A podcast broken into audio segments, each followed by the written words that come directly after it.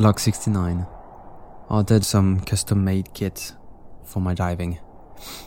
It will take quite a while to arrive, but I will definitely have more oxygen and also a dry bag to put some equipment for a proper multi day expedition in the water.